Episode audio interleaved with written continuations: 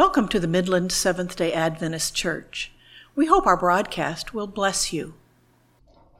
I'm going to give you the scripture today, uh, Matthew twenty, twenty-five through twenty-eight, and Genesis one one. But Jesus called them unto him and said, Ye know that the princes of the Gentiles exercise dominion over them, and they that are great exercise authority upon them, but it shall not be so among you. But whosoever will be great among you, let him be your minister. And whosoever will be chief among you, let him be your servant. Even as the Son of Man came not to be ministered unto, but to minister, and to give his life a ransom for many. In the beginning, God created the heaven and the earth. May there be a blessing on these words. Amen. Happy Sabbath, church. So glad to be with you again. It's been a little while, but it's always a blessing. So many familiar faces, so many friendly faces. And I'm just glad to be in the house of God with the people of God, worshiping God. Today, our title is The Servant. And before I get into that, I want to, us to just think about our lives, the journey we're on, and, you know, the ups and downs that we have. It's a challenge, isn't it? You know, I think of Abraham. He lived one hundred seventy-five years. A lot of times we think Abraham was talking to God every day, but the scripture records seven encounters with God. And if we divide that, no, we don't, I don't know how often the encounters happened, but there were seven of them. And we look at one hundred seventy-five years, that means there were twenty-five years between encounters. We know in one instance for sure, the promise of the child, it took twenty-five years for Isaac to come. And of course, Abraham made mistakes during those silent years. And I'm here to tell you that sometimes God can be silent. But you know, I can make it during the silent years, because when he did show up, it was so wonderful and so amazing. And I can hold me over till the next time he wants to interpose himself in my experience. But we all have just challenges. And it's always good to, to think about the God who conquers all. We said this in Sabbath school. God moves in miraculous ways, his wonders to perform. He always is doing something good for somebody. And when he's doing something good for you, I'm happy because I know he's in the neighborhood. Thank God for his goodness and his mercy. You know, um, it's a lot. Even John, John the Baptist, who leaped in his mother's womb, you know, and he's the one who introduced Jesus to the world. He said, Behold, the Lamb of God who takes away the sins of the world. And even he, when he was in prison, said, he sent his servants to ask, ask uh, Jesus, are you the one, or should we look for another? And so we all have these moments with dark clouds surround us, but we have to look past that. And Jesus did, he just didn't even answer their question. He just started doing miracles, just miracle after miracle. He healed the blind, you know, healed the sick, you know, healed the lepers. He, he said, go run and tell that, you know. And John didn't have any more questions. He remembered who Jesus was. He remembered who he was in Jesus. You know, this is life eternal, that they may know thee, the only true God, and Jesus Christ, whom thou hast sent. And so today we want to look at attributes of God to remind us of the God we serve. How good it is to be in fellowship and relationship with the God of heaven, who speaks, and it is. He commands, and it stands fast. Bow your heads with me. Oh, gracious and merciful Heavenly Father, Lord, we're so thankful to just look up to you, our Master. Master, your servants are listening. Speak, Lord. In Jesus' name, amen. Amen.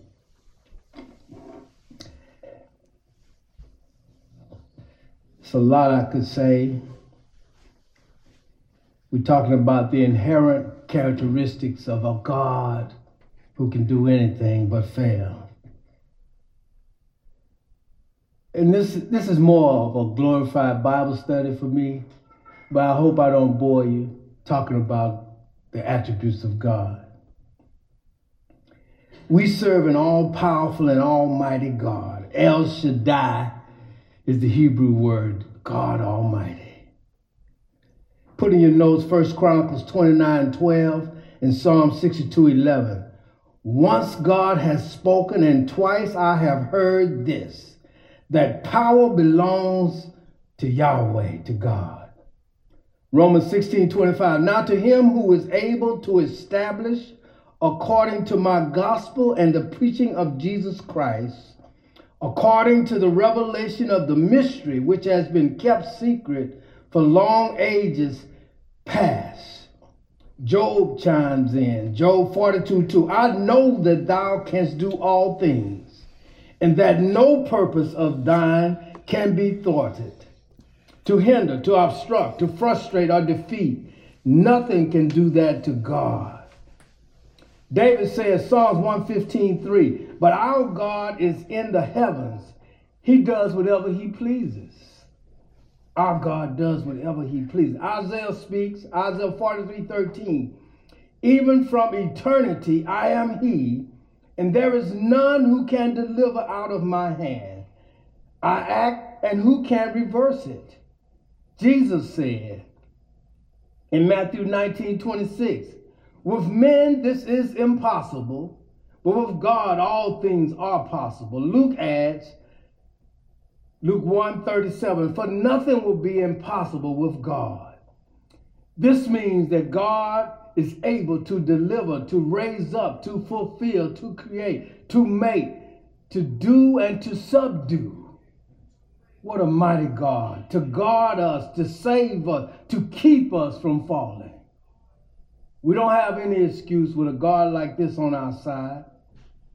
God is holy, holiness to the Lord, spiritually perfect or pure, untainted by evil or sin, sinless. Exodus thirty-nine thirty says that the crown that the high priest wore on his head gear was of pure gold, representing the righteousness of Christ. It was inscribed with holiness to the Lord, holy to the Lord. The only one who is holy is God. We don't make ourselves holy.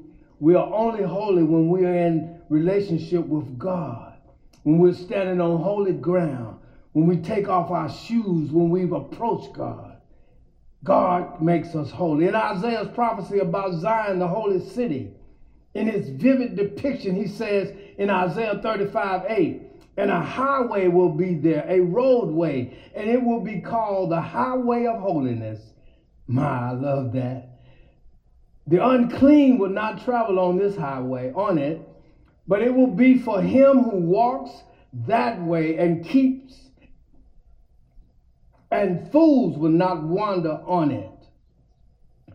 Paul in Hebrews twelve ten says that, that this disciplines us for our good, that he disciplines us for our good, that we may share his holiness. And so some of the things that we have, some of the problems we have, is that God is trying to make us holy. And it takes, takes a lot of work to make us holy. Peter in Second Peter two nine says, but you are a chosen race, a royal priesthood, a holy nation. We're a holy nation, church. A people for God's own possession, that you may proclaim the excellencies of him who has called us out of darkness into his marvelous light. I like that, because we ought to be talking about what God is doing for us. We ought to proclaim. We ought to proclaim the excellencies of him who has called us out of darkness into his marvelous light. I know I'm talking about God's attributes, but it doesn't hurt to remind ourselves of the benefits for walking with a God like this, for walking with the Lord. There are benefits. Holiness. Moses in Exodus twenty-five eleven, who is like thee among the gods, little g, O Lord? Who is like thee, majestic in holiness, awesome in praises, working wonders? In First Samuel six twenty, you can write some of these texts down for your study later. In First Samuel six twenty, the question is raised, who is able to stand before the Lord, this holy God? Who is able to stand? In Psalm ninety-nine nine, the psalmist says, exalt the Lord our God and worship at his holy hill, for holy is the Lord our God. And one called out to another and said, holy. And the other one said, holy. And the other one said, holy. Holy, holy, holy is the Lord of hosts. The whole earth is full of his glory. Isaiah six three, Revelation fifteen four says, who will not fear, O Lord, and glorify thy name? For thou alone art holy, for all the nations will come and worship. They will come and worship thee before thee, for the righteous acts, for thy righteous acts have been revealed. What kind of acts have been revealed? What kind of acts have been revealed? Our God, who is righteous, does righteous acts. Righteousness, acting in a just, upright manner, doing what is right, virtuous, morally right, fair, and just. Excellent, one might say excellent. Psalms forty-eight ten, as is thy name, O God, so is thy praise to the ends of the earth. Thy right hand is full of righteousness. Psalms ninety-seven two, clouds and thick darkness surround him. Righteousness and justice are the foundation of his throne. Psalms one nineteen one thirty-seven, righteousness art thou, O Lord, and upright are thy judgments. We're studying Psalms now, and it's good, isn't it, to study Psalms? I mean, I praise God all the week just studying Psalms this quarter. Psalms one forty-seven, one forty-five, seventeen. The Lord's righteous in all his ways and kind in all his deeds. In Jeremiah twenty-three six, he says, this is his name, by which he will be called, the Lord our righteousness. The Lord our righteousness. Isaiah eleven five, also righteousness will be the belt about his loins, and faithfulness the belt about his waist. Revelation nineteen eleven, the last use of the term in Scripture. And I saw heaven open, and behold, a white horse. He who sat upon it called is called faithful and true, and in righteousness he judges and wages war. Love. Love. This has the potential to dominate what I'm going to say today and take over the whole message. For that reason, I will intentionally be brief, or as brief as I can be, while transmitting some of the salient points of this attribute. It's difficult to whittle it down to a few texts, but let's start here. Two times it is stated directly that God is love. First John four eight and sixteen, God is love. The definition for love is in First Corinthians thirteen. I'm not going to go there today, but we get a good definition of love. First of all, it's kind and patient, but I'm not going to go there. The context, beloved, let us love one another, for love is, number one, from God. And everyone who loves is born of God. That's number two. You must be born again. And number three, knows God. And so our endeavor today is just to know God better, because to know God is eternal life. To know God. The Lord knoweth them that are his. The one who does not love does not know God, for God is love. First John four, seven, eight. So number one, whoever confesses that Jesus is the Son of God, God abides in him and he in God. Number two, and we have come to know and have believed the love of God for us and in us. So we must believe that God loves us, that God values us. And the cross speaks to that. For God so loved the world that he gave us his Son. God is love, number three. And number four, and the one who abides in love abides in God. And five, God abides in us, in him. Now I can go anywhere from here, but I'm going to Jeremiah, Jeremiah thirty-one, three. The Lord appeared to him. That shows you God's condescension right there. He appears to a human, or he appeared to me from afar, saying, I, number one, I have loved you with an everlasting love. And number two, therefore I have drawn you with loving kindness. How many of you have felt God drawing you? You know he didn't find you in an easy place, doing the right thing, but he drew you from that place. He draws us with loving kindness. This makes sense because going back to First John, First John four nineteen, we love because he first loved us. Just a couple more, John thirteen, one. Now before the feast of the Passover, Jesus, knowing that his hour had come, that he should depart out of this world to the Father. Number one, having loved his own who were in the world. And number two, he loved them to the end. He loves us to the end. Wayward, hard-headed, backsliding. He loves us to the end. Oh, I love that. He loved them to the uttermost. No greater love. He loved them eternally. Who shall separate us from the love of Christ? God. Shall tribulation or distress or persecution or famine or nakedness or peril or sword? But in all these things we overwhelmingly conquer through him who loved us, who loved us. We love, because he loved us, we get victories.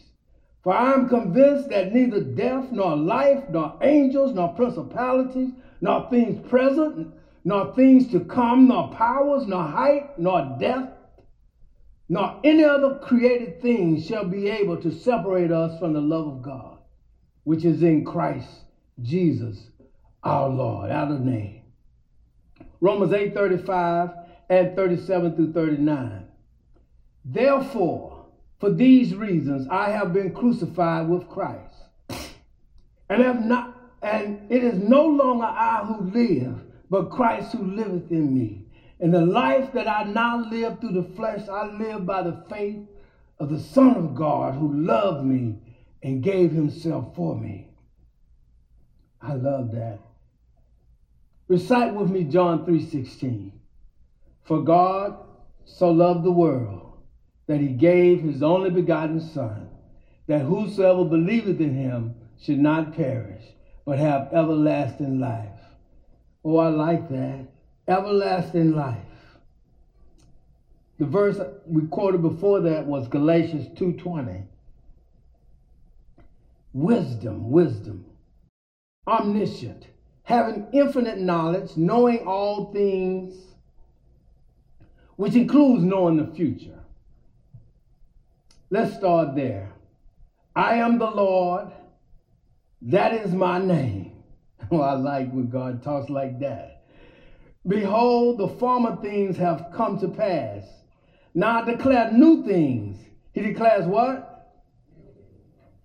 Before they spring forth, I proclaim them to you. Isaiah forty-two, eight and nine. Isaiah forty-six, eight through eleven says, and I'm including verse five, to whom would you liken me and make equal to me, compare with me, that we should be alike, this whoever you're trying to compare. Verse eight, Remember this and be assured. That word assured just means be firm. You can stand on this. Recall it to mind or to your heart, you transgressors. He, he lumps us all together. For all have sinned. He's talking to transgressors. Remember the former things long past, for I am God, and there is no other. I'm God, and there's no one like me, declaring the end from the beginning. This was self-differentiates me from everybody else. And from ancient times, things which have not been, saying, my purpose will be established, and I will accomplish all my good pleasure. Oh, I like that, dot, dot, dot, dot. His purpose will be established. Truly I have spoken, and truly I will bring it to pass. I have planned it. Surely I will do it. Oh, I love that. You can count on this God. Oh, he said he's going to bring it to pass. We don't have to say, are you the one or should we look for another? I have planned it. I will surely do it. Daniel tells Nebuchadnezzar in Daniel two twenty-eight that there is a God in heaven who reveals mysteries. Peter says in First Peter one two that we are chosen according to the foreknowledge of God. He knew all about it when we were formed in our mother's belly. He knew everything. He put the tears in a bottle. He knew everything that was going to happen before it happened. John, in John two twenty-four says that Christ knew all men. He knew what was in man, and he still came, and he still loved us. And John sixteen thirty says that you know all things. Peter in John twenty-one seventeen says the same thing. You know all things. And Peter repeats the sentiment in a prayer in Acts one twenty-four. Thou, Lord, who knowest the hearts of all men. And Job thirty-four twenty-one says, for his eyes are upon the ways of man, and he sees all his steps. He knows all of our steps. He knows where you're going, where you're coming from, what you did. David in Psalms fourteen seven says, great is our God and abundant in strength. His understanding is infinite, infinite. Innumerable. I like how Paul puts it, Hebrews four thirteen, and there is no creature hidden from his sight, but all things are open and laid bare to the eyes of him with whom we have to do. We have to pass by the scrutinizing eye of God. His eyes run to and fro throughout the whole earth. You think you have a secret? No. First John three twenty echoes this attribute of God's omniscience. God knows all things, and there it is. Redeemer, Redeemer. It's surprising to me, in spite of having hundreds of instances of the use of redeemed, redeemed, redeemeth, redeemeth, redeeming, and redemption, there are only eighteen total instances where the term redeemer is used, only eighteen times, and they're all in the Old Testament, and thirteen of those are in Isaiah. Redeemer. Let's look briefly at a few of them. As it is fitting, the oldest book is Job, and so in Job uh, seventeen, twenty-six, and twenty-seven, the first time the term redeemer is used, and it's a doozy. And as for me, I know my redeemer. Oh, I like the confidence of Job. Means kinsman. That word literally means kinsman, vindicator, defender. The God of the universe is tied to us by blood ties. Kinfolk, blood ties, kinsman redeemer is the only one who could buy us back from the clutches of Satan, from sin and death, and the grave. He buys us back from death. The concept of buy, payment, brings up merchandise, market forces, buying and selling, et cetera. We may sell our souls for a morsel, you know, for what we value or esteem, maybe even more than what God is offering.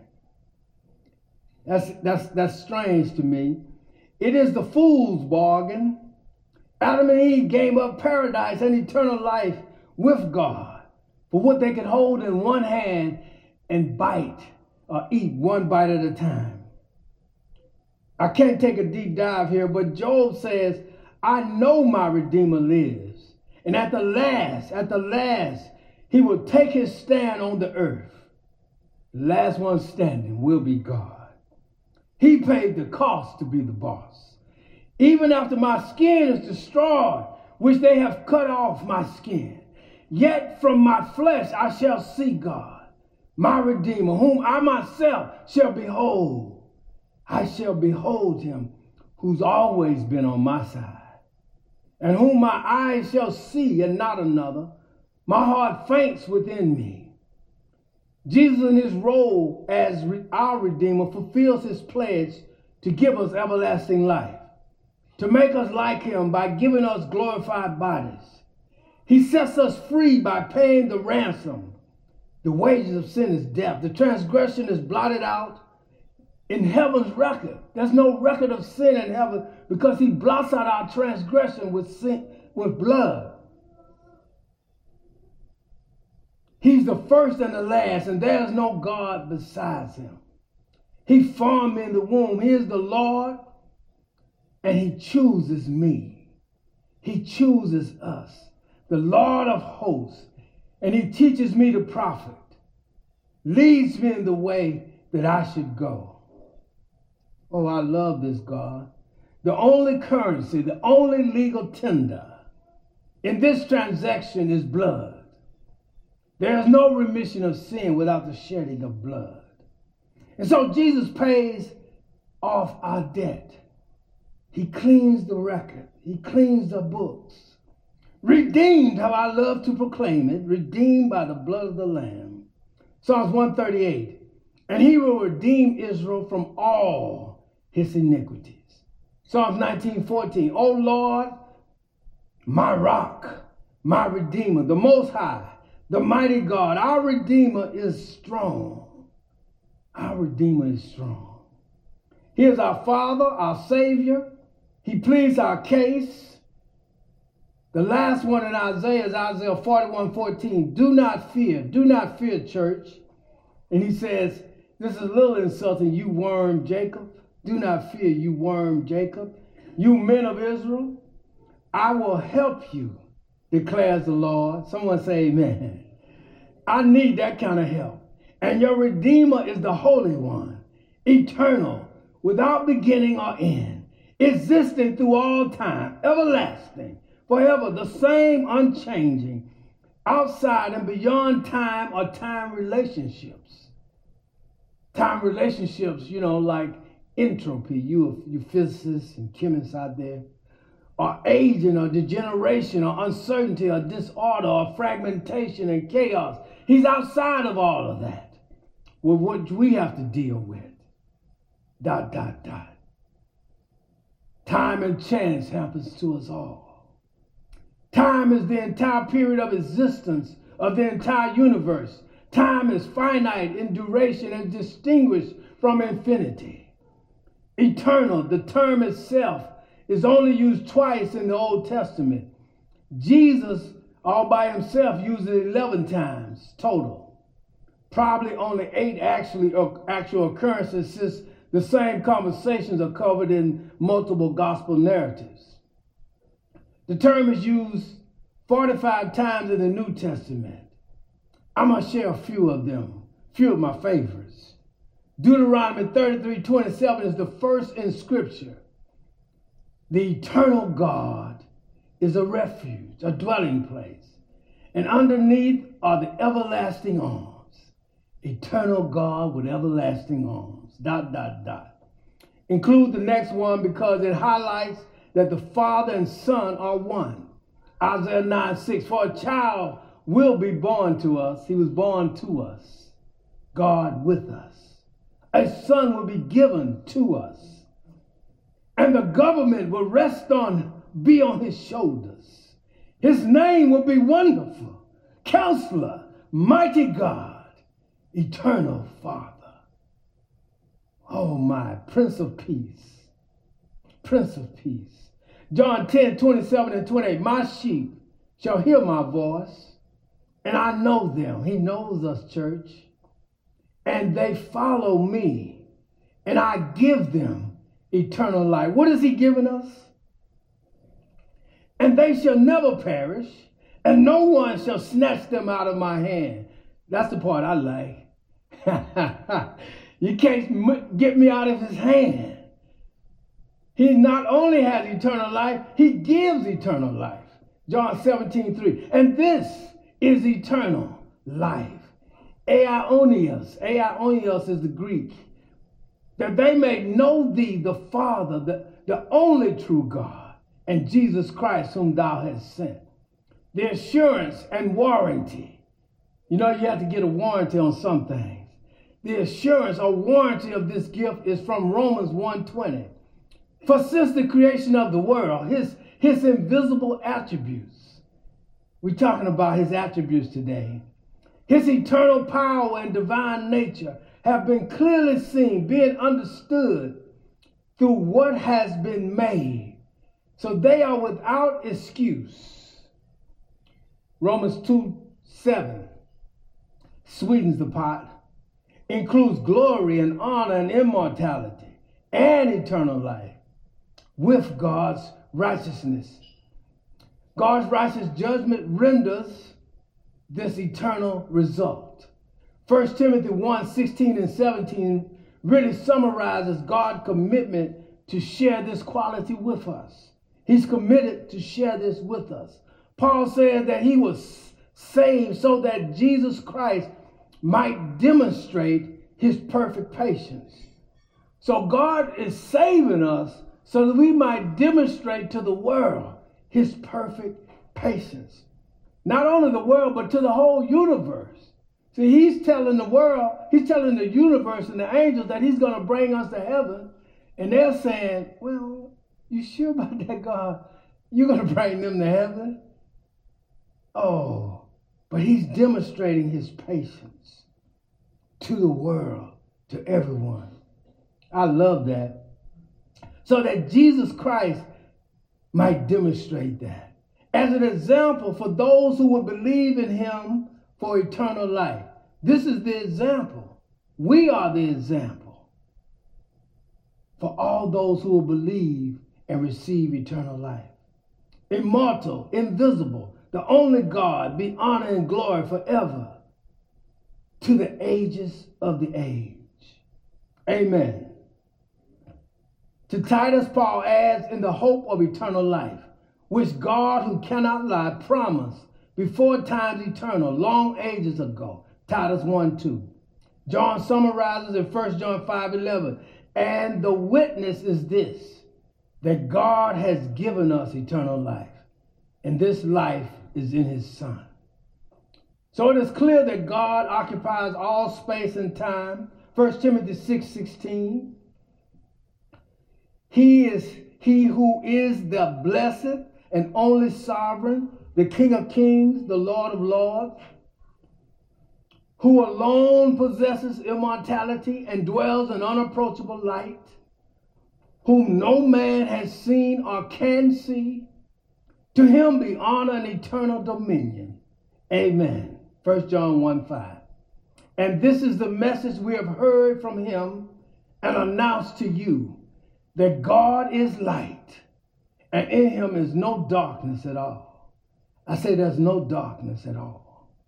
Hebrews twelve, twenty-nine, for our God is a consuming fire. Paul, in his sermon on Mars Hill, Acts seventeen, twenty-two through thirty-one, just going to include some excerpts.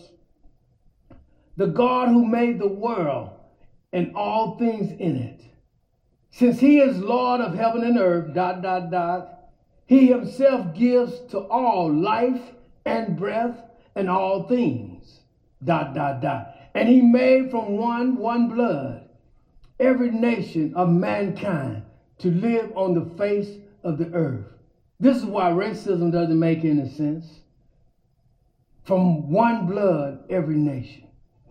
And that they seek God, if perhaps they might grope for him and find him, though he's not far from each one of us. He's not far from each one of us. He's with us every day. When we get the bad news, he's with us. When we get the promotion, he's with us. For in him we live and move and exist, or we are, or we have our being, dot, dot, dot.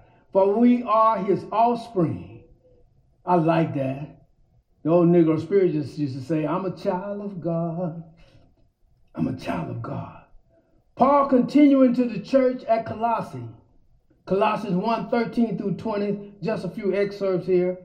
For he delivered us from the domain or authority of darkness. I've been delivered. He delivered us from the authority of darkness. Satan and sin no, has no longer dominion over me. And he transferred us to the kingdom of his beloved Son, in whom we have redemption.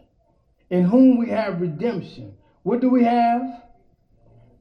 The forgiveness of sins, and he is the image of the invisible God. Jesus is the image, the firstborn of all creation.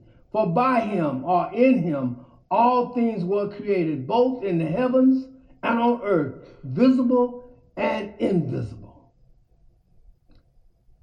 All things have been created by him, or through him, and for him. And he is before all things. I like that. He existed prior to all things. In him all things hold together or consist, whether thrones, dominions, rulers, or authorities, dot, dot, dot. For all the fullness of deity, for all the fullness of God dwells in Jesus. Jesus is the issue. The texts I've read deal with God's, Jesus Christ's omnipotence, omnipresence, and omniscience. The fact that he is the creator, science teaches us that the universe, the universe consists of dark matter and dark energy. thirty point one percent of the universe is dark matter and sixty-nine point four percent of is dark energy. The dark matter and dark energy is ninety-five point five percent of the entire universe.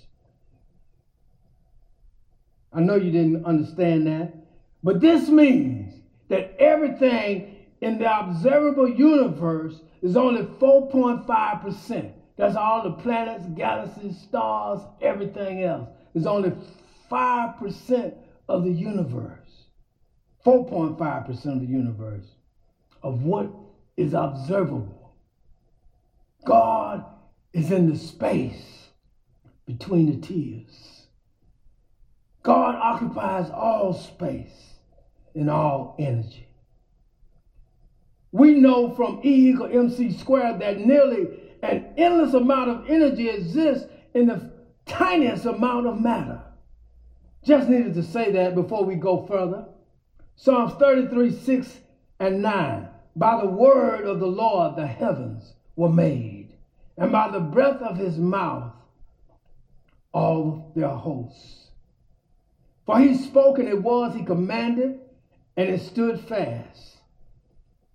And one translation says it stood forth. Attention.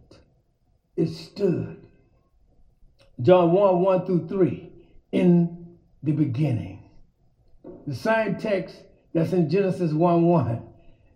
In the beginning. We started with the word in Genesis one and we end in John one, one through three. In the beginning was the word. And the Word was with God, and the Word was in the beginning with God, and the Word was God. All things came into being by him, through him, and apart from him, nothing came into being that has come into being. In the beginning, God created the heavens and the earth. Bereshit bara Elohim et hashamayim v'et ha'aretz. Bara, bara. To create, to create. Bara means qualified, to cut down the wood, to select, to feed, as for a formative process, to provide, to choose, to cut down, to dispatch, to do, to make, create, to serve, to serve, to serve. Bara. So when God was creating the world, there it is. God spoke. He was preparing a place for us. He was preparing a place for us. So he's, he, was, he was preparing a place for us before he told his disciples, I go to prepare a place for us. He's providing for our needs. Let there be light, atmosphere, air, water, dry land, vegetation, plants, fruit, trees, sun, moon, stars, planets, time, matter, energy, night, day, seasons, signs, days, years, birds, fishes, insects, living creatures, animals, man, and one man. God was preparing a place for us, Bara. He was preparing a place for us. We love to think of God as all-powerful, El Shaddai, the almighty God, omnipotent, omnipresent, omniscient, the holy, divine, righteous, faithful, love, wisdom, full of wisdom, knows the future, creator, redeemer, savior, eternal, occupying all space and time, and the creator of matter, energy, and time. We love the God who can do anything but fail. We love the all-powerful. But we don't want to look at God as a servant. It challenges our reasoning. They rejected him because of his lowly status. Servant, born in a manger, wrapped in swaddling clothes, bloody bandages. Can anything good, can anything good come out of Nazareth? John one forty-six. Oh yes, we want a strong God. But a servant? Nobody wants a God who washes dishes, who washes feet. And so the world rejects him. He comes to his own and they receive him not. John one eleven. He is persecuted, humiliated, crucified as a criminal. Servant. In defending, working, healing on the Sabbath, Jesus says in John five seventeen, Jesus uh, says, my Father, he infers, he infers this, that my Father is a servant. My Father is working until now. He can't get any time off. I myself am working. I am a servant too. Jesus explains in John five nineteen, I am only doing what I see the Father doing. And so we, since we are made in God's image and likeness, we should be servants too. Then the Lord God took the man and put him into the Garden of Eden to cultivate it and keep it. God gave Adam a job as a servant, as a servant. He serves the earth, cultivate it, take care of it, serve it. We're made in God's image and he serves, and we are to serve. We are servants of the Most High God. And when we serve others, only what we do for Christ will last. In Matthew twenty, twenty-five through twenty-eight, after James and John's mother requested that her son sit on the left and right hand of Jesus in his kingdom, Jesus says, the rulers of the Gentiles lorded over them, and their great men exercise authority over them. It is not to be so among you. But whosoever wishes to become great among you shall be your servant. He did not deny us ambition. But he said, if you really want to be great, if you really want to get what you're after, whoever wishes to be first among you shall be your slave, just as the Son of Man did not come to be served, but to serve. The servant came to serve. The servant from the beginning came to serve, to give his life a ransom for many. We need more servants in the church of God, don't we? We need more missionary volunteers. Have this attitude in yourselves, among yourselves, which was also in Christ Jesus, who, although he existed in the form of God, did not regard equality with God a thing to be grasped. But he emptied himself and set aside, he laid aside his privileges, taking the form of a bondservant, the servant, and being made in the likeness of men. We're coming down to the end here. and being found in appearance as a man, as humans, as men, he humbled himself by becoming obedient to the point of death, even death on a cross. Therefore, Jesus can proclaim that I am the good shepherd. The good shepherd lays down his life for the sheep. John ten eleven and John ten fifteen and John ten seventeen. Three times he repeats, I lay down my life. He contrasts his servant attitude with the hireling shepherds. John ten twelve through fourteen. He said, false shepherds described in Jeremiah twenty-three two. Just put this in your note. I'm not going to go to those texts. Uh, Jeremiah fifty-six and Ezekiel thirty-four two and three. He describes the false shepherds who do it for the money or for privilege. But Jesus clarifies that there is glory in serving. He said it is his prerogative, exousia. You see, it's his prerogative. He exclaims, I lay down my life that I may take it again.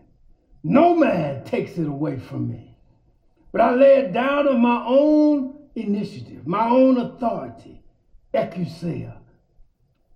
I have power to choose to lay it down.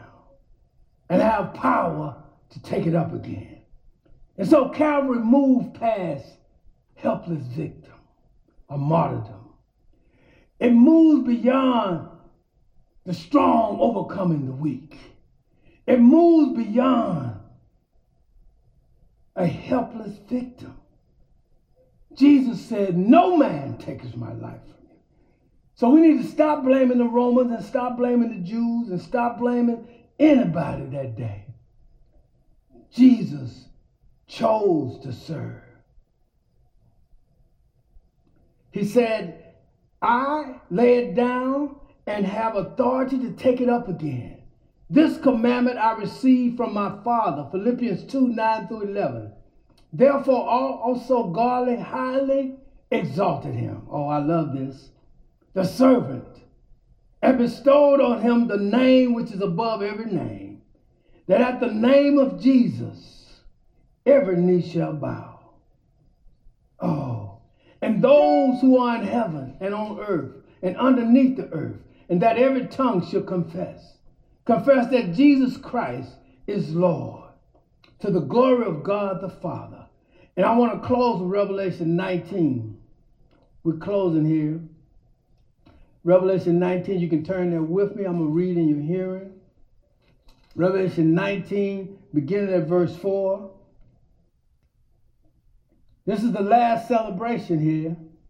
And the twenty-four elders who were redeemed from among men, and the four living creatures fell down and worshiped God who sits on the throne, saying, Amen, hallelujah. And voice and a voice came from the throne saying, give praise to our God, all you, his bondservants. Oh, in these last verses of scripture, he's calling us bondservants. We're bondservants, y'all, bought with a price. For who fear him? You who fear him, the small, the great. And I heard, as it were, the voice of a great multitude.